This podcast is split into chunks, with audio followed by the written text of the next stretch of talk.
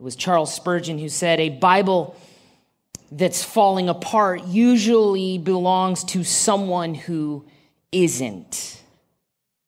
And what he means by that is not someone who isn't riding through the storms of life. We all are going to go like Habakkuk through the storms of life and we're going to struggle with God. We set the stage last week in this book as, as the prophet of God begins to lament and argue with him. You must entrench yourself into the Word of God so that when the storm comes, you don't fall apart. In regards to the book of Habakkuk, I call this a defiant faith in a devastated world. And we learned last week that the name Habakkuk means embrace and wrestle. I talked about my wrestling career in junior high. I am defeated. And you can either, when life is a struggle, run from God, or what Habakkuk is doing, wrestle with God, which causes a defiant faith. Running from God is always based on subjective, your subjective understanding. Wrestling with God and coming to His Word is always objective. It is the measure, the standard the measuring tape of truth and righteousness and who God is and what He thinks. Guys, don't forget to get your measuring tape on the way out with the men's ministry logo on it. You know, subjective, another word for that is one sided. That's what happens when you run from God. You become one sided. When you wrestle with God, it's subjective. Another word is fair. It's fair, it's right.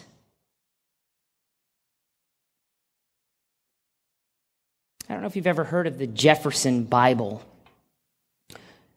It's created by the third president of the United States, Thomas Jefferson.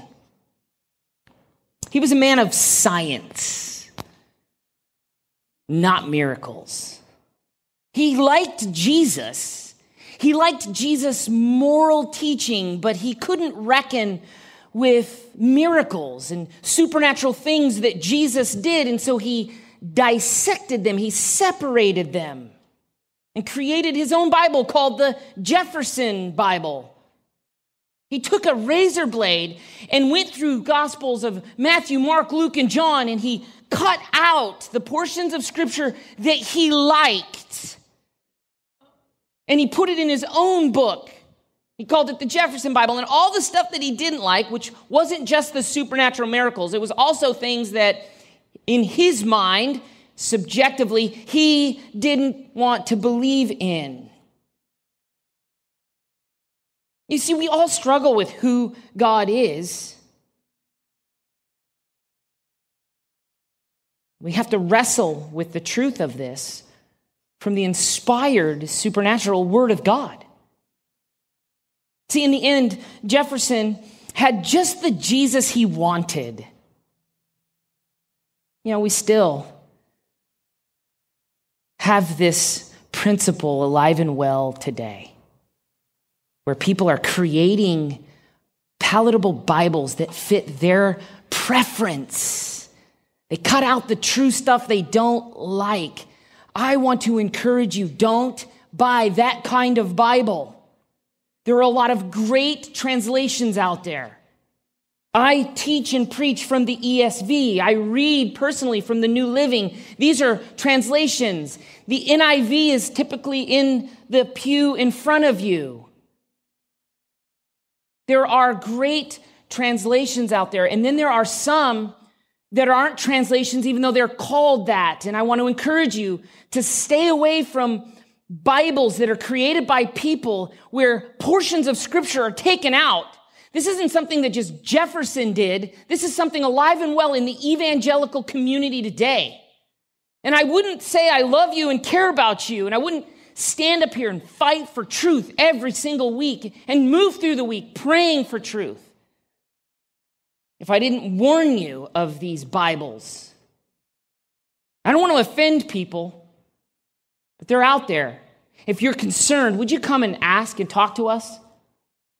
It's so important. This isn't my truth. Habakkuk is wrestling with God. He's struggling with who God really is and who he wants God to be. Man, I've been there. I think we all have wrestled with the truth of who God is and who we want him to be. We all create our version of God. It's natural, but it's not right. And last week, Habakkuk laments to God and says, Why do I have to look at suffering? Why do I have to go through this? He says to God, Why do you let me see the injustice? And God responds back to him and says, Oh, I'm doing something, and you just wouldn't believe it even if I told you. And then he gives him an answer. And last week we learned that as far as Habakkuk is concerned, God's answer hadn't been an answer at all. In fact, it only created a new problem we're going to see today in Habakkuk's second complaint. This new problem of God seeming to be inconsistent. How, Habakkuk basically says. Could a holy, loving God use a wicked nation to punish his own people? Habakkuk moves from last week, feeling a serious burden, to this week, moving to beyond belief. This is unbelievable. Habakkuk basically is going to say, Are you kidding me? That's not fair. His question comes out, let me say this very carefully. His questioning is from a heart of faith, not disbelief. His questioning is out of deep faith, and he wants to understand the holiness of God. Habakkuk is essentially struggling or wrestling to reconcile theology with God's word, what God said. So if you have your Bibles, Habakkuk chapter 1, starting in verse 12. We're going to move through verse 1 of chapter 2. Are you not, Habakkuk says, from everlasting? He's questioning God. Are you not from everlasting, O Lord my God? His faith is in his God. He's not separated from it. His faith is defying all natural around him. He hears God's word and he says, Are you not from the very beginning? Didn't you create and start everything? Oh Lord, my God, my, this is personal to him. Holy One, shall we not die? God is holy. Listeners, friends, family, brothers and sisters in Christ, those of you who follow Jesus, do you know the holiness of God? Do you know what that means? The holiness of God? The holiness of God, in one definition that I found, refers to the absolute moral purity of God, which reveals the absolute moral distance between God and humanity. That is a good place to start in answering the question Do you know or understand this vast concept of God's holiness? The holiness of God refers to the absolute moral purity of God. Most of the time, people stop right there. But it doesn't do the holiness of God any justice because this holiness of God also reveals the distance between God and his humanity. Isaiah 6 and Revelation 4 are the two portions in Scripture where the holiness of God is referenced three times. Isaiah, the prophet, says, Holy, holy, holy is the Lord of hosts. The whole earth is filled with his glory. The seraphim in Revelation 4 declare day and night without stopping Holy, holy, holy is the Lord God Almighty who was and is and is to come. Essentially, what they're saying is that God is holy, holy, holy. And I know you get that, but it's like saying holy, holier, holiest. The fact that the word is repeated three times indicates a state of completion and absoluteness, something that we, in our finite minds, full of sin nature, can't even comprehend, something that is absolutely pure and not contaminated in any way, shape, or form. He is completely without sin and absolutely set apart from perfection. R.C. Sproul says the Bible never says that God is love, love, love, or mercy, mercy, mercy, or wrath, wrath, wrath, or justice, justice, justice. It does say, however, that God is holy, holy, holy. Many have tried to understand and grapple with what holiness means. When the Bible speaks to explain God's holiness, we see it in the Old Testament and the New, in Exodus 24 and Deuteronomy 24 and in Hebrews. The holiness of God is a consuming fire, dangerous and terrifying presence, a consuming fire. When Isaiah encounters God, he cries out, Woe, woe to me, I am lost, which is translated, I'm undone, I am ruined. You look at the holiness of God from a biblical standpoint, and you will find a high view of God and a low view of man. But because it is ignored, the holiness of God, and Jesus is just kind of like a homeboy, a high view of man sets in and robs God of his pure glory. One scholar says that Isaiah and the angels don't flee the terrible presence of God or terrifying presence of God. The danger is real, but obviously, so is the splendor. So terrifying and at the same time attractive, so immense, heavy, weighted, and wonderful is God's holiness. God is holy. Kadosh is the Greek word, or the Hebrew word, I'm sorry, kadosh, sacred or set apart. It describes that which is anti secular Listen to me for a second because we're going to go into the deep end of the pool. Gonna, I'm going to be I'm going to push you a little to think deeply, and, and, and I don't mean to offend or ruffle feathers, but, but we're going to go there because this is so important. The holiness of God is separate from secular culture, set apart from the world. The holiness of God is separate from the cosmos. That's the Greek word in the New Testament for world. It's in the Bible a bunch. Cosmos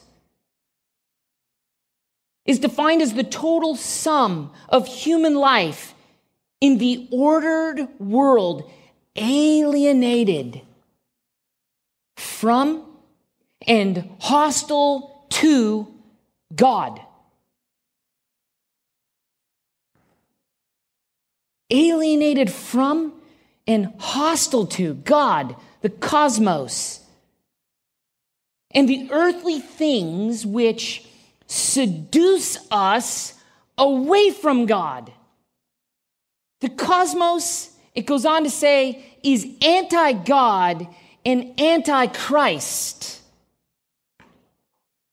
My personal journal in the book of First John, I write, Make no mistake, the world with its unbelief and enticement is spiritual kryptonite. Too much contact will quickly weaken the spirit and the flesh. It's a big deal.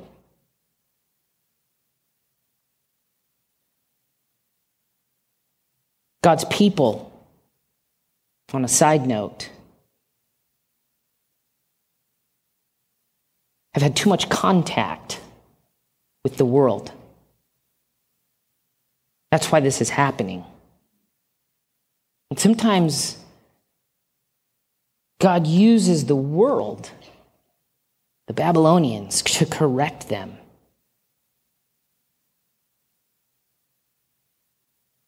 The world consists, the cosmos consists of things that lure us away from God gadgets and gizmos. Man.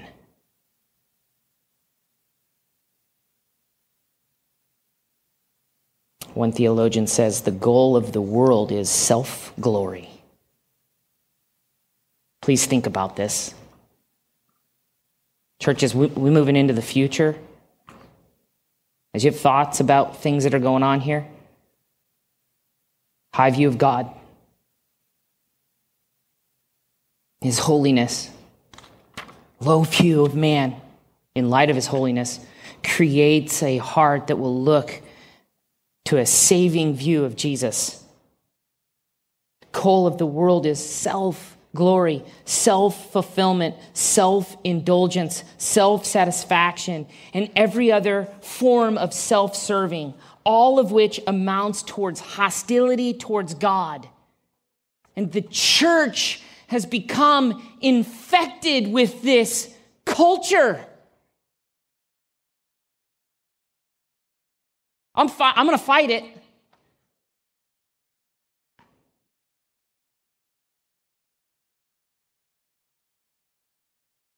As opposed to God and others, it has become self.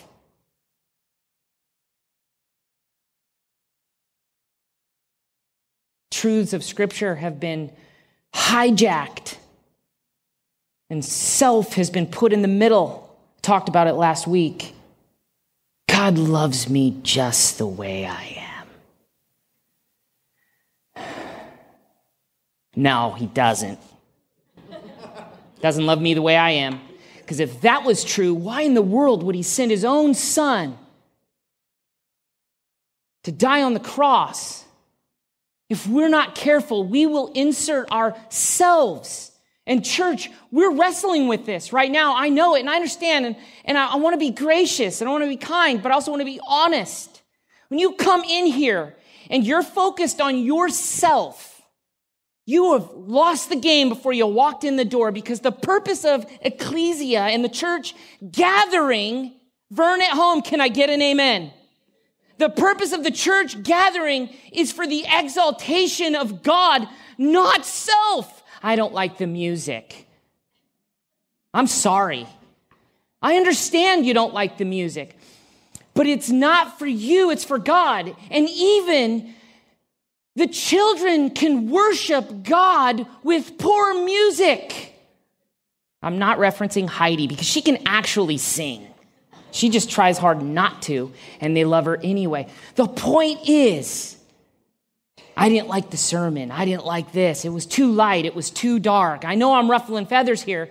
We are trying to create an environment where all those things all those distractions are taken away, but that we can come together as followers of God and see the holiness of Him. And through the music and through the giving and through uh, remembering and communion and the public reading of Scripture and the sermon, hold me accountable. We're exalting God. And you know what happens when you eliminate yourself from the equation? You, you exalt God and you edify each other.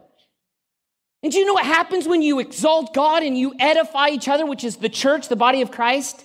Evangelism happens. Because the lost world wants to be a part of something bigger than themselves.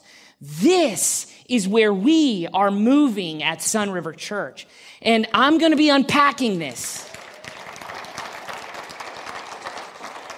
Okay, I'm off my soapbox. The holiness of God refers to the absolute moral purity of God and reveals the absolute distance between God and humanity. In the world, not of the world. It was Jesus who said in John 18, My kingdom is not of this cosmos. In John 15, you were of the cosmos, of the world if you were of the world, the world would love you at its own. But because you are not of the world, but I chose you out of the world, the world hates you. James, the half brother of Jesus, who was not a believer, we've talked about this, until Jesus came back from the dead. That'll pretty much fix that issue with your brother every single time says, You adulterous people, do you not know that friendship with the cosmos, the world, is at enmity with God? Therefore, whoever wishes to be a friend of the world makes himself an enemy of God. First John 2 says, Do not love the cosmos or the things of the world. If anyone loves the world, the love of the Father is not in him. For all that is in the world, listen, the desires of the flesh, the desires of the eyes, and the pride of possessions is not from the Father, but from the world. And the world, the cosmos, is passing away along with its desires, but whoever does the will of God abides forever. That is the gospel of Jesus Christ. He who believes has life, eternal life.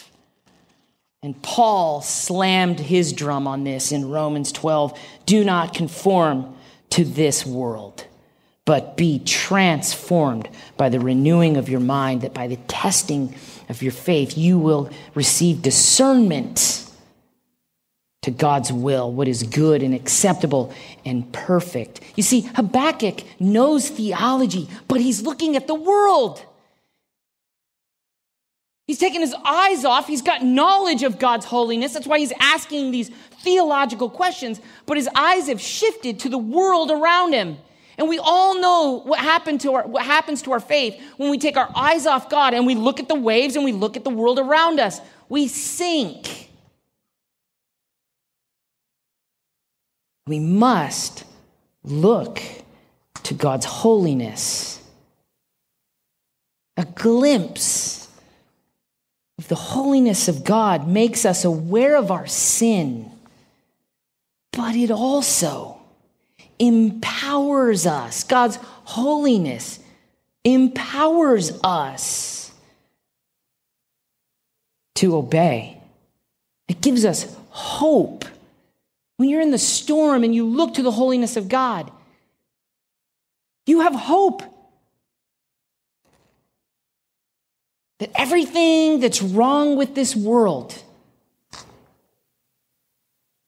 will be made right if we fail to look and appreciate God's holiness, fail to know God and who He really is. This past week, Jim Boyd said sometimes, Andy, God puts us flat on our backs to get us to look up. Now, that is not to say, quick side note, that every time somebody goes through a hardship or struggles or begins to wrestle through suffering with God, that they're doing that, they're going through that because they did something wrong. That is not biblical. That is not true. We are all going to endure suffering, even when we've done nothing to cause it. That is part of the fallen cosmos that God is redeeming back. But oftentimes when somebody gets cancer or somebody goes through something hard, they begin to think, what have I done? And why is God punishing me? And so I just want to take a quick side note and say that is from the enemy. God doesn't always do that. There are times, and in those moments, we do need to acknowledge God's holiness. We live in a society that oftentimes frames God or shapes God around its own cultural ideas. Habakkuk is wrestling with this same thing. Changing God, becoming a God that is palatable, is disastrous. The reason why is because God's unchangeable. The God of the Bible is not inconsistent like you and I and every human being created. So we actually can stand on something that's solid for all eternity Verse 12b, O Lord, you have ordained them as a judgment, and you, O God, have established, and you, O rock, have established them for reproof. Habakkuk offers to the Lord the name rock. He calls Habakkuk my rock or O rock, a metaphor illustrating that God is a firm foundation it expresses God as immovable and unshakable in his character. You see, Habakkuk knows this about God. He says, You are of purer. The word pure is commonly found in ceremonial realm of Israelite worship. The use of this word pure is an adjective describing an attribute of God's na- uh, nature that is morally perfect. It's linked right back to his holiness. He says, You who are of purer eyes, than to see evil and cannot look at wrong. He's essentially saying, if God is too pure to even look or behold evil. How can he use evil people to devour his own people?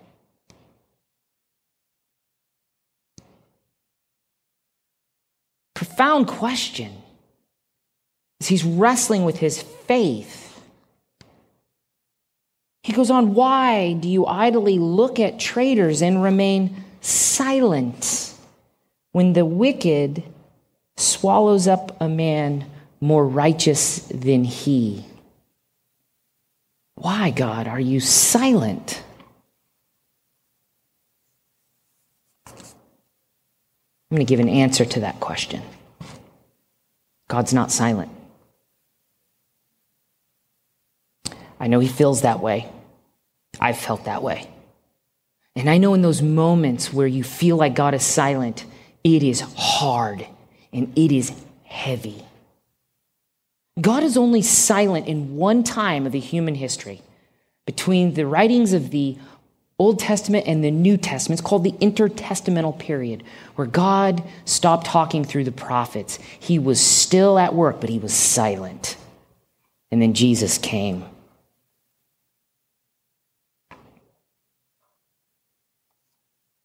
His question Why are you silent? has been asked by both saint and sinner for centuries. God speaks to us today through his word. Read it thoroughly. But he has spoken, and he has spoken the loudest at the cross. And he gave his son to die to redeem us back. It's because of the cross that God is both just and justifier. It's Romans chapter 3. Sin has been judged. and a way, has been opened for sinners, for you and I who believe, to be drawn back into his family. It seems like God is silent, but he's not. And in those moments when it feels like he's silent, just like Habakkuk feels like, why are you silent? Does not mean that God is not sovereign, and does not mean that God is not sympathetic. I want to remind you of two facts that Habakkuk has forgotten. Number one, God, all throughout history and in Habakkuk's life, even, has used tools to correct his people war, nature, calamity. Through the preaching of the prophets, all three prophets before Habakkuk were just preaching God's word, and the people did not listen. Jeremiah was, in my opinion, one of the worst. He just, man, they just wouldn't listen to him. So he, finds, he basically said, Fine, I'm not going to talk anymore. And then the word burned in his bones. So he's like, Fine, I'm going to preach. It's an interesting book. We'll, we'll preach that someday. He often uses different tools to get his people to listen. And number two, and this is really important, and it applies to today the greater the light, the greater the responsibility. Yeah, the Babylonians, they were wicked sinners. They were an evil people. They were godless. They were idolaters. They didn't know the true and living God. This is no excuse for their sin. We see this in Romans 1. No one will be without excuse. They only have general revelation of who God is. Every created human being on the planet who's ever lived has what Romans 1 calls general revelation. They have a general knowledge of God. It's visible in all creation. And then the second half of Romans 1, there are those who have a special revelation of God through understanding and knowing who Jesus is. They didn't know God. The Israelites did. The, the Jews claimed to know the Lord, yet they were sinning against the very law they claimed to know. Which of those two is worse? Sin in a believer's life has different ramifications than sin in an unbeliever's life. All sin is equal in God's eyes. But the ramifications of somebody who professes to believe and then walks in darkness holds a different weight. Habakkuk has forgotten these two things. And as he's wrestling with the holiness of God, he is looking at the helplessness of the people. This is verses 14 through 15. This would be a pretty easy declaration of unbiblical social justice because he's forgetting the holiness, the justice, and the wrath of God, and the love of God, and the commands of God, and he's looking at a helpless people. He says in verse 14, You make mankind like fish of the sea, like crawling things that have no ruler. He brings all of them up with a hook he drags them out with his net. He gathers them in his dragnet so that he rejoices and is glad. The metaphor comes from the idea of deep sea fishing. I've only been deep sea fishing once. I don't call shark fishing with Steve Johnson deep sea fishing, but that was fun. Verse 14 uses the image to describe plentiful population of humankind that God has created.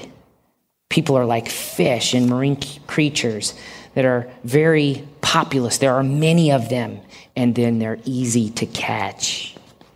Habakkuk is basically arguing that Judah is never going to survive the attack of these savage Babylonians. And he's right. The Babylonians, they're way more powerful. To them, life was cheap. Prisoners of war were expendable.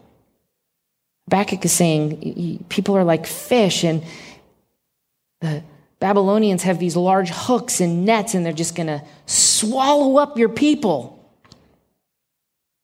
This is a vivid visual picture that we see when he uses the words pull up, catch, gather.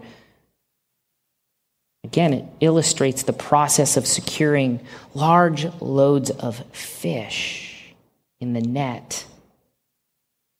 And he, as he looks at a helpless people in light of the power of the Babylonians, he moves to his next section where he says, The enemy, the Babylonians, they're horrible, they're haughty. Verse 16, the enemy is horrible. Therefore, he sacrifices his net and makes offering to his dragnet, for by them he lives in luxury. They worship their wealth.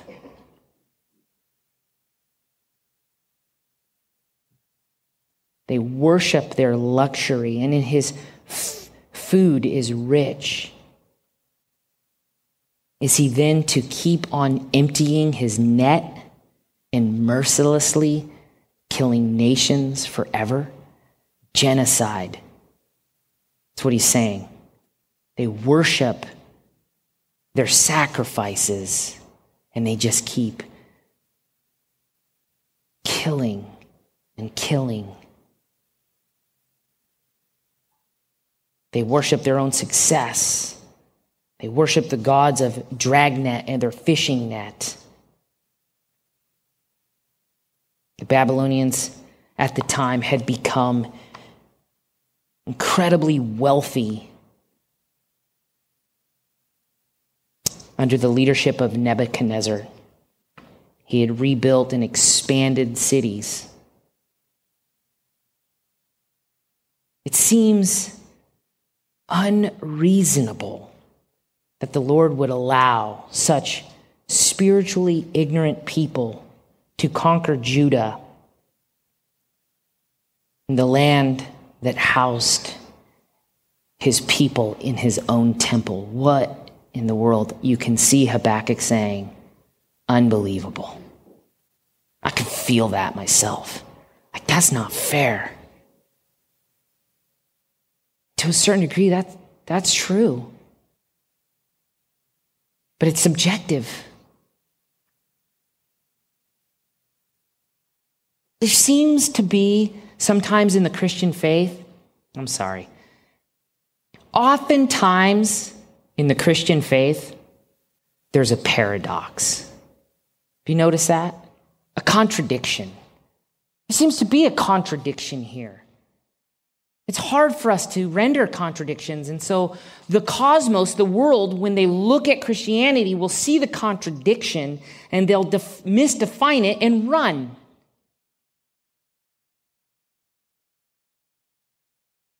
There are paradoxes all over life, even outside of Christianity, that we embrace. But in the faith, we must remember and always remember the center of our faith is the paradox of grace found in the gospel that we all embrace for salvation. The gospel announces kindness and wrath, mercy and judgment, rescue and death. what sparks up and flashes on the cross is God's embrace of paradox, weakness as power, foolishness as wisdom.